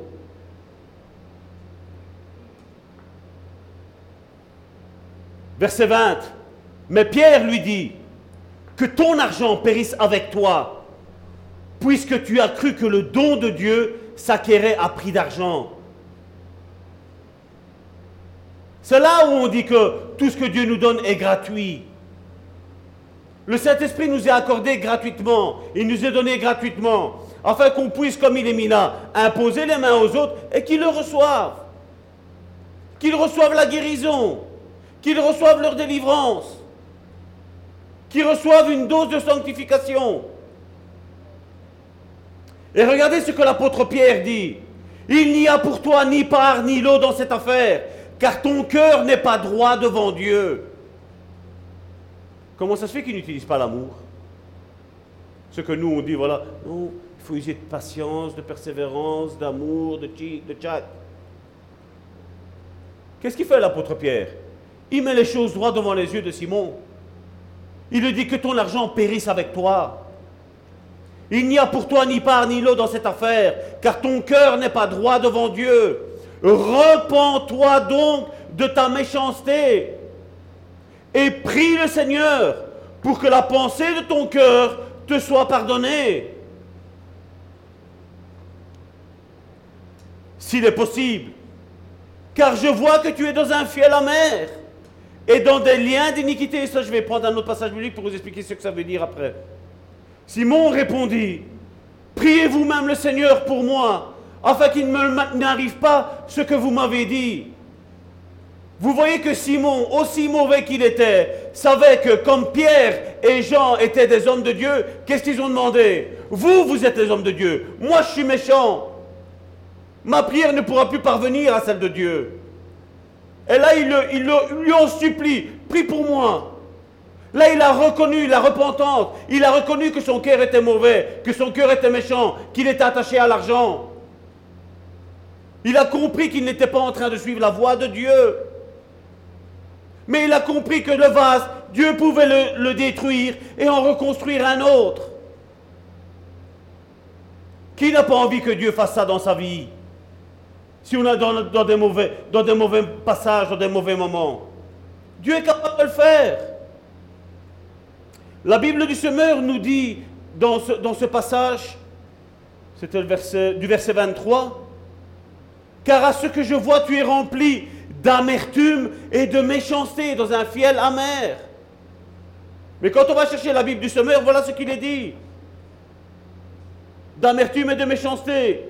Et que tu es captif du mal. Pierre, bien entendu, ne voulait pas le tuer. Pierre ne voulait pas lui lancer une malédiction. Mais il a dû être pour que l'autre arrive à la repentance. Et je prie, mon frère, ma soeur, que si tu connais des frères et des sœurs qui vivent comme ci, comme ça, que tu deviennes plus dur. Que tu ramènes ces personnes-là sur la voie du chemin de, la guérison et que tu les ôtes de ce monde de perdition, mon frère, ma soeur. Ça, c'est agir en tant qu'être chrétien. Et pas en train de dire non, ça fait rien. Quand vous regardez dans le passage qu'on va lire là maintenant, vous, vous n'auriez pas aimé avoir une prédication de l'apôtre Paul? En personne. Là, on a une prédication. Et regardez qu'est-ce qui s'est passé. Paul, vous le savez, toute notre doctrine chrétienne, je l'ai déjà dit assez souvent, toute notre doctrine chrétienne se repose sur ce que Paul a dit. Acte chapitre 19, verset 8. Ensuite, Paul entra dans la synagogue, en terrain ennemi, en terrain inconnu. C'était sa maison, mais là, c'est plus sa maison, là, maintenant. Là, maintenant, il rentre là. Le pharisien, les scribes qui le connaissaient, dit voilà. À mon avis, ils avaient déjà entendu parce qu'il est, déjà pour une raison, là. Ensuite, Paul entra dans la synagogue où il parla librement. Pendant trois mois. Il discourut sur les choses qui concernent le royaume de Dieu, s'efforçant de persuader ceux qui l'écoutaient. Là, on pourrait dire, si moi je serais là, je m'aurais converti. Ce n'est pas sûr. Hein. Mais comme quelques-uns restaient comment? Endurcis. Mais comme quelques-uns restaient endurcis et incrédules, décriant devant la multitude la voix du Seigneur. Sincèrement, en toute honnêteté, je vous dis, comment ils ont fait? Parce que pendant trois mois, tu as entendu un message. Et pendant trois mois, ça n'a pas changé ton cœur. Tu n'as pas voulu changer. Alors le message de Paul, j'imagine, il était rempli d'amour. Il parlait du royaume de Dieu, ce que c'était réellement.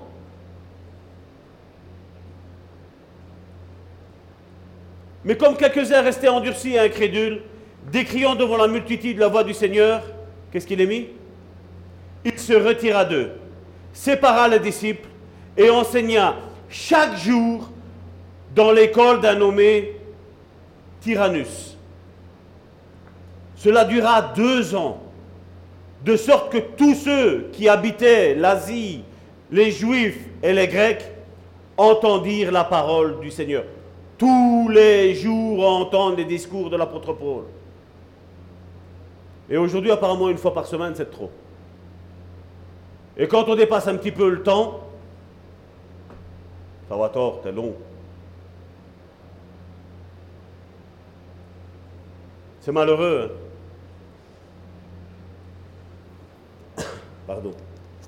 Et Dieu faisait des miracles extraordinaires par les mains de Paul au point qu'on appliquait sur les malades les linges ou des mouchoirs qui avaient touché son corps.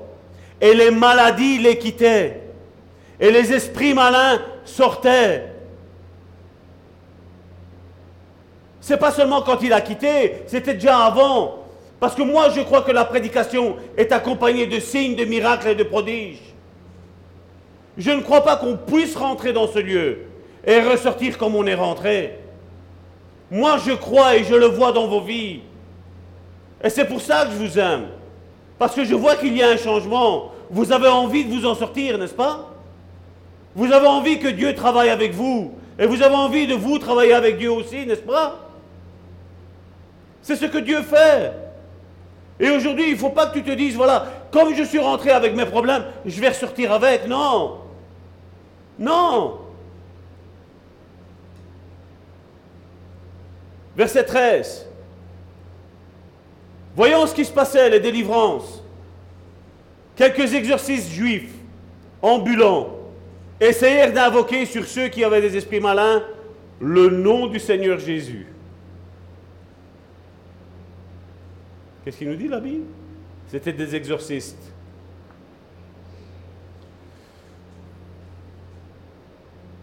En disant, je vous en conjure, par Jésus que Paul prêche. Ceux qui faisaient ça étaient sept fils de Sheva, juifs, l'un des principaux sacrificateurs. Vous voyez, ils entendaient le message de Paul, mais seulement ils, se refusaient de suivre l'apôtre Paul, et donc de ce cas-là, ils suivaient Jésus, mais qu'est-ce qu'ils faisaient? Ils restaient dans leur endroit secret, avec les pharisiens, avec la grosse religion, mais sur le côté, je vais faire ce que Paul fait. hein. Parce que ça a l'air de fonctionner. hein. Mais le problème, c'est si tu ne connais pas Jésus, il n'y a rien qui va fonctionner.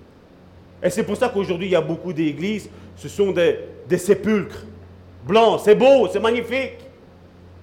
Mais la vie de l'esprit, elle est où?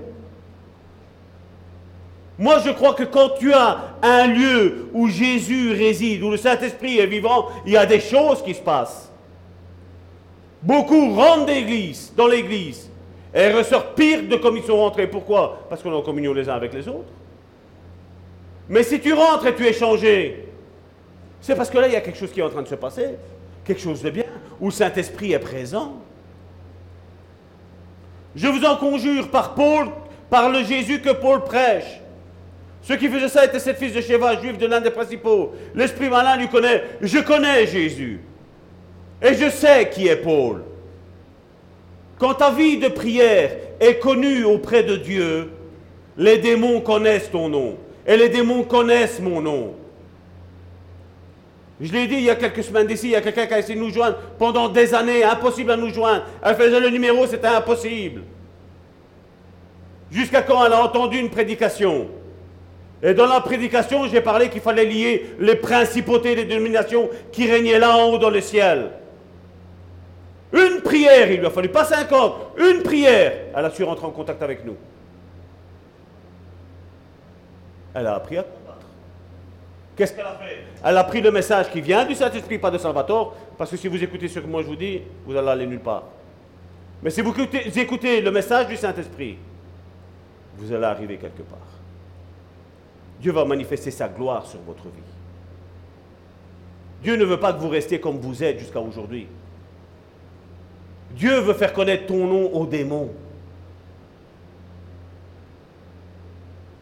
Nous avons des témoignages sur ça. Qu'ils ont essayé de nous joindre, ils n'y arrivent pas. Où les démons leur disaient ne téléphone pas, Salvatore. Non. Il ne sera rien faire pour toi. Mais après, malheureusement, ça s'est passé. Mais comme je dis, ce n'est pas mon nom qui fait quelque chose. C'est lui qui fait quelque chose. Jésus est Seigneur. Le Saint-Esprit au milieu de l'Église, il y a tout qui bouge. La malédiction est changée en bénédiction.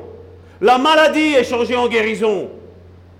Le fait d'être lié se change en être délié. Le nom du Saint-Esprit, le nom de Jésus. Je sais qui est Jésus, je sais qui est Paul, mais vous, qui êtes-vous? Et l'homme dans lequel était l'esprit malin s'élance sur eux, se rendit maître de tous deux et les maltraita de telle sorte qu'ils s'enfuirent de cette maison nus et blessés. Et beaucoup aujourd'hui décrient la délivrance pour ça. Parce qu'ils ont, ils professent Jésus, comme aujourd'hui. On professe Jésus. On professe que Jésus guérit, que Jésus délivre.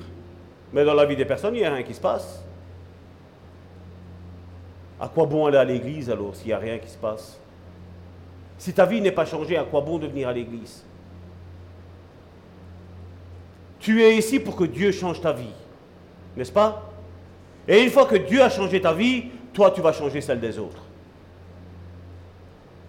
Parce que tu vas comprendre. Tu es sauvé, et qu'est-ce que tu fais? Tu parles à quelqu'un d'autre pour que lui aussi soit sauvé. Tu es guéri, tu prends, tu pries pour quelqu'un pour que lui aussi soit guéri. Tu es délivré, mais tu vas prier pour quelqu'un d'autre pour que lui, aussi soit délivré. Parce que si tu as été délivré, c'est que Jésus te connaît. On aime professer que Dieu, depuis le début, de- euh, avant la fondation du monde, Dieu connaissait nos noms. Oui, Dieu connaît nos noms. Mais l'ennemi doit connaître aussi ton nom. L'ennemi doit savoir que tu es son ennemi là maintenant. Que tu as été créé juste pour une chose. Délivrer tes frères et tes sœurs qui sont captifs des liens, des chaînes de l'enfer. Combien de fois l'ennemi t'a dit que tu étais incapable de rien faire, hein? Et combien de fois tu as écouté? Et là aujourd'hui, Seigneur, qu'est-ce qu'il est en train de te dire? Je connais ton nom. Et tu vas faire des choses plus grandes que moi, Jésus te dit. Amen Tu le crois? Parce qu'il y a des personnes qui ont besoin de toi dehors. dans ton lieu de travail, dans cette église. Le plus important n'est pas de savoir quel est le péché ou, ou l'iniquité qui est dans la vie d'un frère ou d'une sœur. Le plus important est de savoir que Dieu en délivre. Le plus important est que Dieu peut briser un vase et le reconstruire à sa gloire. Il y a comme ça qu'on comprendra comment Dieu agit. Et l'homme dans lequel était l'esprit malin s'élança sur eux, se rendit maître de tous deux et les maltraita de telle sorte qu'ils s'enfuirent de cette maison nus et blessés. Cela fut, connu de tous les Juifs et de tous les Grecs qui demeuraient à Éphèse, l'église d'Éphésiens. Et la crainte s'empara d'eux tous. Et le nom du Seigneur Jésus était glorifié. Et ce n'était pas le nom de Salvatore, et ce n'était pas le nom du bon samaritain qui était glorifié. C'était le nom du Seigneur Jésus-Christ. C'est le nom qui nous a été donné, qui est au-dessus de tout nom, et par lequel nous faisons ces choses. Plusieurs de ceux qui avaient cru venaient confesser et déclarer ce qu'ils avaient fait. Et aujourd'hui, ça, hein? On n'ose pas, non, mais. Hein? Ou alors comme d'autres, ah, de l'orgueil. Qui orgueil? On est en train de proclamer ce que Dieu est en train de faire dans les vies des personnes, nous aussi. Il y a plein de miracles qui sont faits, mes frères, mes soeurs. C'est bien de vivre des témoignages des autres, mais ton témoignage, il est où? Ton témoignage? Où est ton témoignage? Aujourd'hui, je vois qu'on annonce, et je vois que c'est une erreur des débutants, moi j'appelle ça. Quelqu'un qui vient au Seigneur, et on voit, on commence sur leur, surtout leur profil Facebook, les chemtrails, on voit les, comment on appelle, les messages subliminaux, on voit tous les, vous voyez tous les machins qui se font comme ça? Voilà. Alors on croit qu'on est en train de servir Dieu comme ça. Vous savez comment on démontre qu'on sert Dieu? C'est en priant pour les personnes pour qu'elles soient délivrées. C'est en priant pour les personnes pour qu'elles soient guéries. Là, je démontre que je suis en train de servir Dieu. Mais quand je démontre qu'il y a le chemtrails, qu'il y a tous, ces bazars là dans le monde, on le sait bien, le monde, le monde est pourri, le monde est contaminé. Tout est contaminé. Il n'y a rien qui peut vous apporter du bonheur. Il n'y a rien qui peut vous apporter de la paix. Rien. C'est pour ça que nous avons aujourd'hui des stars qui se convertissent, entre guillemets. Ils essayent d'adhérer à quelque chose. Parce que malgré tout l'argent qu'ils ont, malgré tout le bien-être qu'ils ont, il n'y a rien qui leur apporte cette paix-là. La paix, c'est en Jésus qu'on la trouve. C'est en lui seul.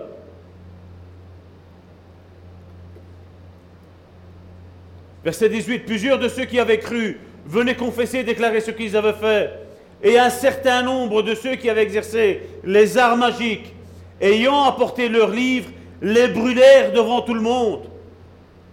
On estima la valeur à 50 000 pièces d'argent. C'est ainsi que la parole du Seigneur, du Seigneur croissait en puissance et en force. Je le dis, aujourd'hui, normalement, les églises chrétiennes sont censées croire en la guérison. Et on a peur de quoi? Du coronavirus. Et c'est quoi le coronavirus? Qui est plus grand, notre Jésus ou le coronavirus? C'est là qu'on voit qu'il y a un manque de foi. Et je crois que Dieu a permis ça. Pour qu'aujourd'hui, on voit ceux qui professent la guérison dire Oh, tiens, on professe la guérison et ils ont peur d'une maladie. Ah, on professe la délivrance et tiens, bizarre, regarde qu'est-ce qui se passe. Tiens, on professe qu'on n'est pas de ce monde, qu'on est en dehors du monde, mais oulala, les richesses. Oulala, là, la prédication sur l'argent. Hein? Vous avez vu Jésus prêcher sur l'argent? Sur ce que le chrétien avait faire ou à ne pas faire, mes frères et mes soeurs Chacun sait ce qu'il a à faire. Chacun a une communion avec Dieu. C'est pour ça qu'il est important, et je vais clôturer ici. Il est important ce soir, le message, c'est ça le message de ce soir. C'est que Dieu veut reconstruire le vase. Dieu veut briser nos raisonnements. Dieu veut qu'aujourd'hui nous soyons face à lui et nous disions Seigneur, je suis là. Pas face à une religion. Je suis face au Saint-Esprit. La religion ne va t'apporter que des déceptions, des déboires, des hauts et des bas, des hauts et des bas, des hauts et des bas. Qui avons-nous cru? Jésus ou la religion? Beaucoup suivent une religion. Comme je le disais la, semaine dernière, ben, deux extrêmes, ténèbres, lumière. Et on se dit, voilà, on va faire une religion, on va marcher entre eux. Donc on va, on va essayer de, allez, pas trop dur, hmm, bon, pas trop mou, mais bon, on va, essayer de, hein, on va arranger un petit message. La religion, c'est ce que ça veut dire. Hein. C'est relier les hommes avec Dieu. Le seul qui nous a reliés avec Dieu, c'est qui? Il est mort il y a 2000 ans à la croix, c'est Jésus. Et Jésus n'est pas une religion. Jésus est une personne. Une personne qui sait les problèmes qu'il y a dans une personne et qui est prête à les aider. Ce soir, es-tu prêt à briser le lien de la religion? Es-tu prêt à briser tous tes raisonnements que tu t'es fait jusqu'à aujourd'hui? Es-tu prêt, comme l'apôtre Paul, à recommencer tout à zéro? Combien sont prêts à recommencer tout à zéro aujourd'hui? Sur le raisonnement, hein? Sur ce qu'on pensait. Si je ferais un appel là maintenant, qui est-ce qui viendrait? Ceux qui sont à la maison. Ceux qui sont en train d'écouter sur WhatsApp ce message. Combien sont prêts à se lever et à dire Seigneur, je me suis trompé depuis le début. Brise ce vase et reconstruis ce vase avant qu'il ne soit trop tard. Combien? La caméra est en train de me filmer que moi.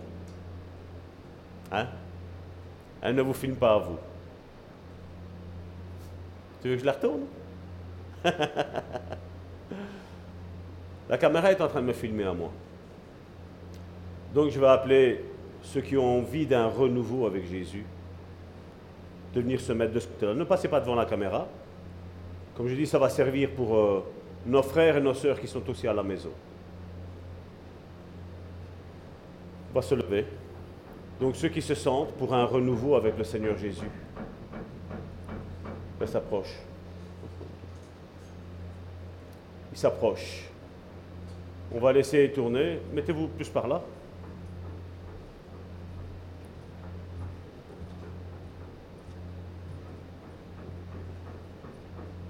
Au sein du Bon Samaritain, on n'aime pas, comme je dis, la musique qui va juste toucher les émotions. Donc Joséphine, c'est bien qu'elle est restée là. On va laisser conduire ben, comment, ça fonctionne. Ben, on s'en moque. Ce qui compte aujourd'hui, c'est que des vases soient brisés. Mais le plus important, c'est que Dieu va reconstruire directement ce vase. Il va refaire quelque chose de nouveau avec toi, mon frère, ma soeur.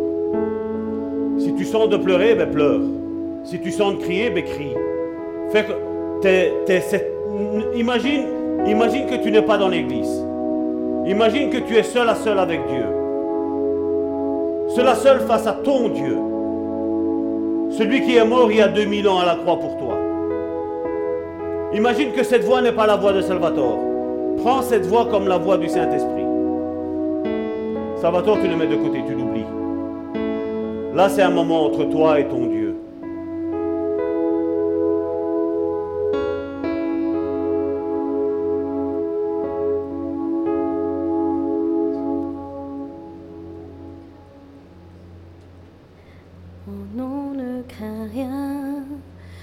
Suis avec toi, fortifie-toi et sois courageux.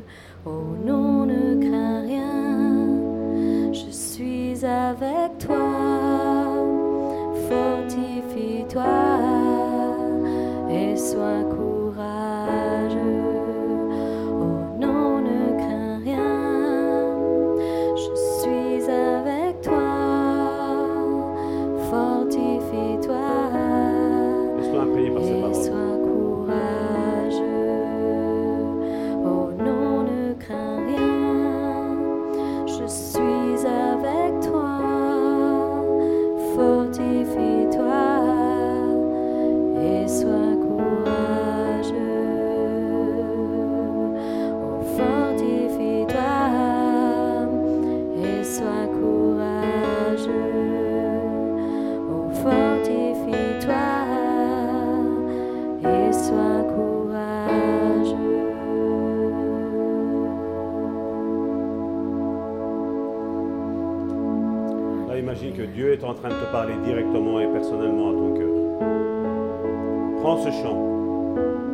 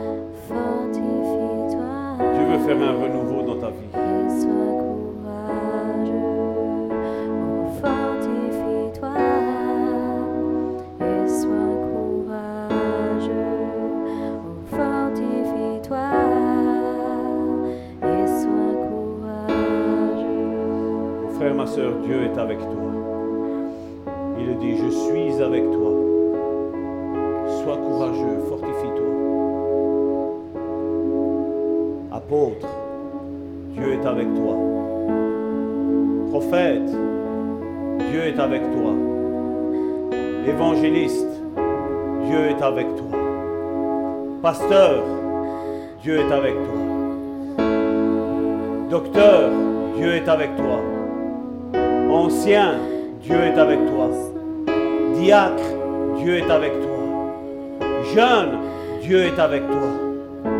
Responsable, Dieu est avec toi. Dieu est avec toi, c'est sa promesse. Laisse Dieu briser ce vase.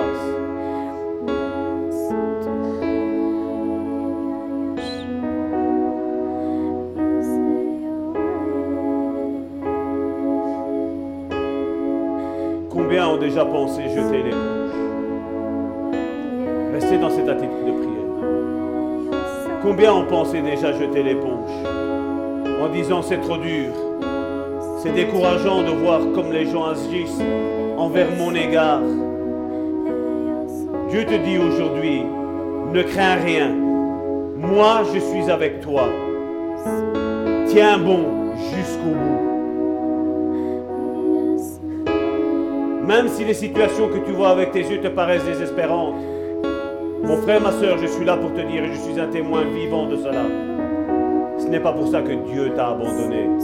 Au contraire, Dieu t'appelle à lui faire confiance. Dieu t'appelle à mettre ton orgueil de côté. Dieu t'appelle juste à venir à lui tel que tu es, avec tes manquements, en disant Seigneur, tu vois ce péché. Je te le dépose là, brise-moi avec ce péché. Brise ce péché. Dieu reconstruira le vase que tu es, mais il ne reconstruira pas ce péché dans ta vie.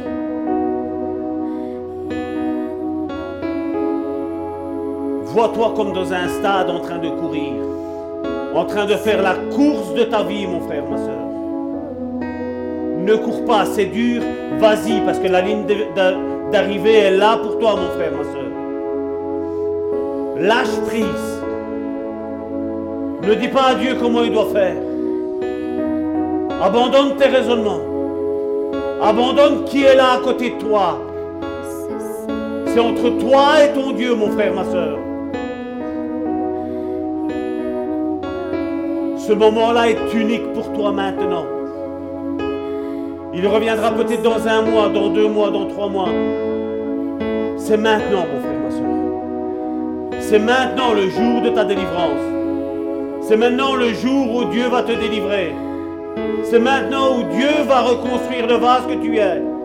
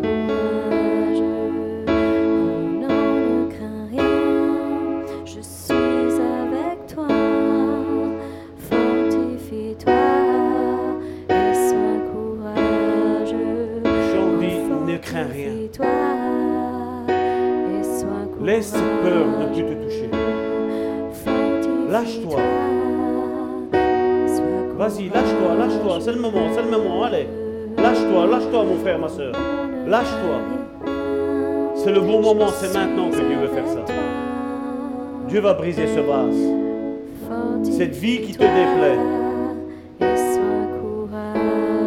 Tout ton passé va être brisé là maintenant. Dieu va reconstruire maintenant quelque chose dans ta vie. Lâche-toi, lâche-toi. Laisse sortir ça, laisse sortir. Ne retiens pas, laisse sortir ça.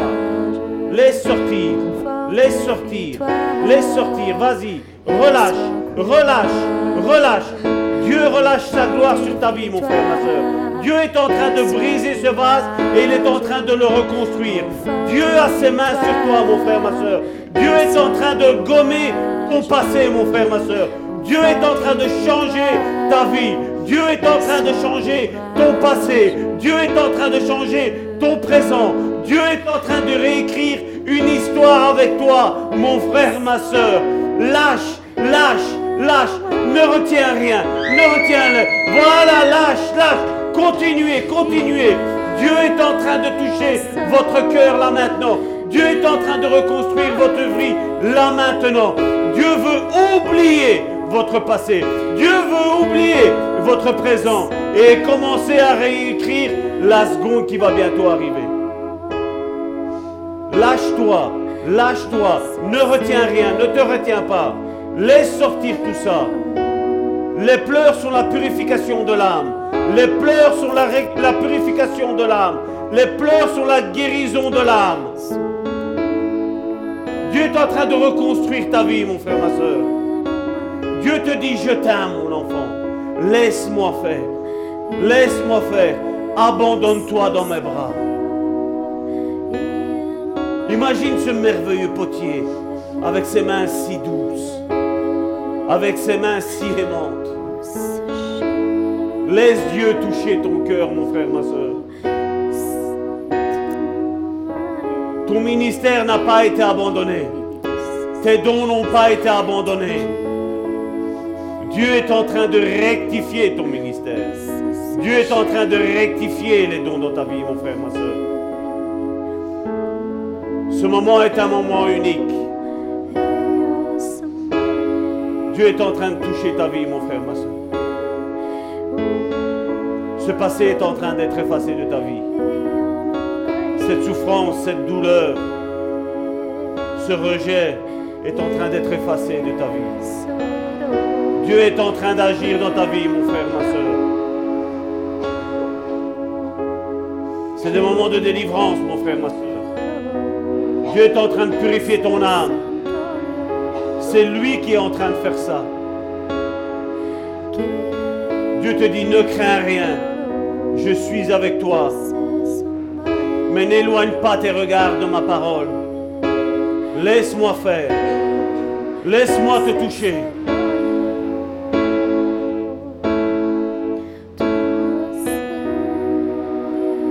Lâche prise, lâche prise, mon frère, ma soeur. Lâche prise. Lâche prise, ces moments sont en train de finir. Lâche prise avant qu'on arrête. Lâche prise. Lâche-toi, lâche-toi. Lâche-toi. La présence du Saint-Esprit est là pour te reconstruire. Pas pour te juger, pas pour te détruire.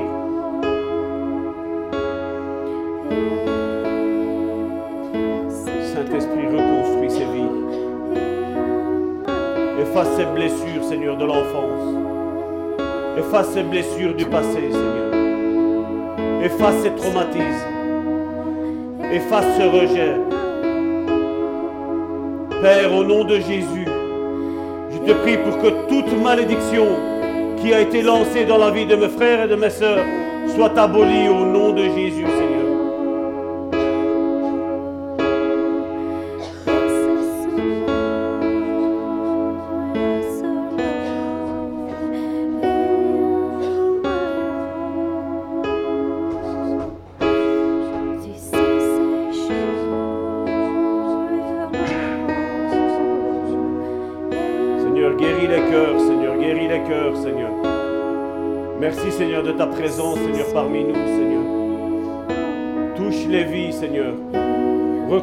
Seigneur, les vies, Seigneur, maintenant, Seigneur.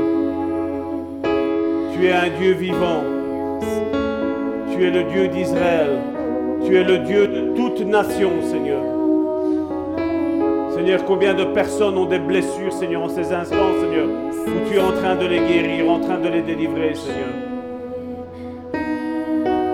Merci pour ton amour, Seigneur. Merci parce que tu n'es pas venu, Seigneur, apporter une religion, Seigneur. Tu es venu apporter une relation avec toi, Seigneur.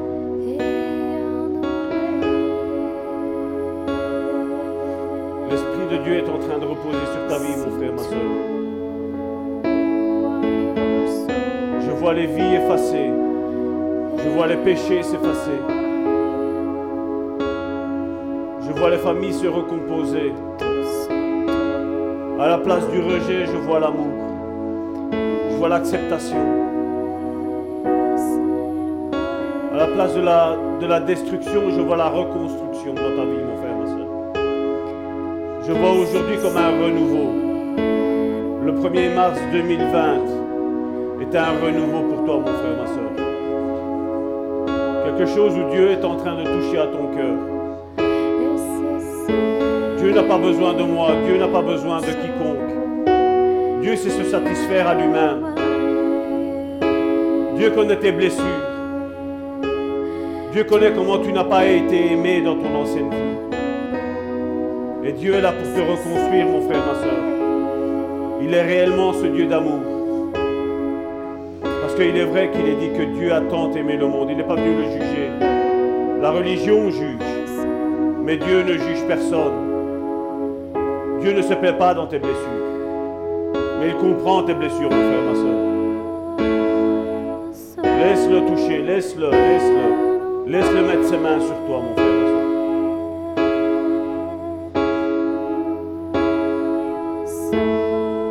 Tu es en train de dire que c'est dur. Laisse, laisse, ne retiens pas. Lâche-toi. Ce n'est pas dur. Ce n'est pas dur pour notre Dieu. Dieu est en train d'effacer ce passé. Et toi, ne lui remets plus en mémoire ce passé. Vois-toi qu'une une personne nouvelle aujourd'hui. Comme quelqu'un que Dieu est en train de reconstruire, mon frère, ma soeur. Laisse le Saint-Esprit œuvrer dans ta vie. Dieu ne veut pas t'humilier. Dieu veut t'aimer. Laisse-toi aimer par ton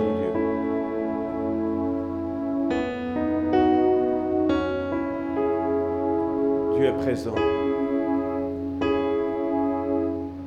es face à face avec lui, mon frère.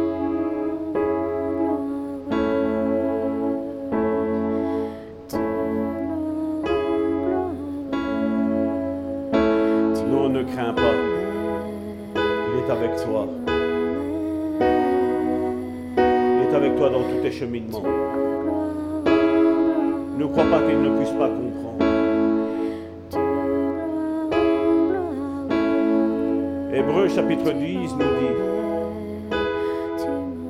nous donc aussi, puisque nous sommes environnés d'une si grande nuée de témoins,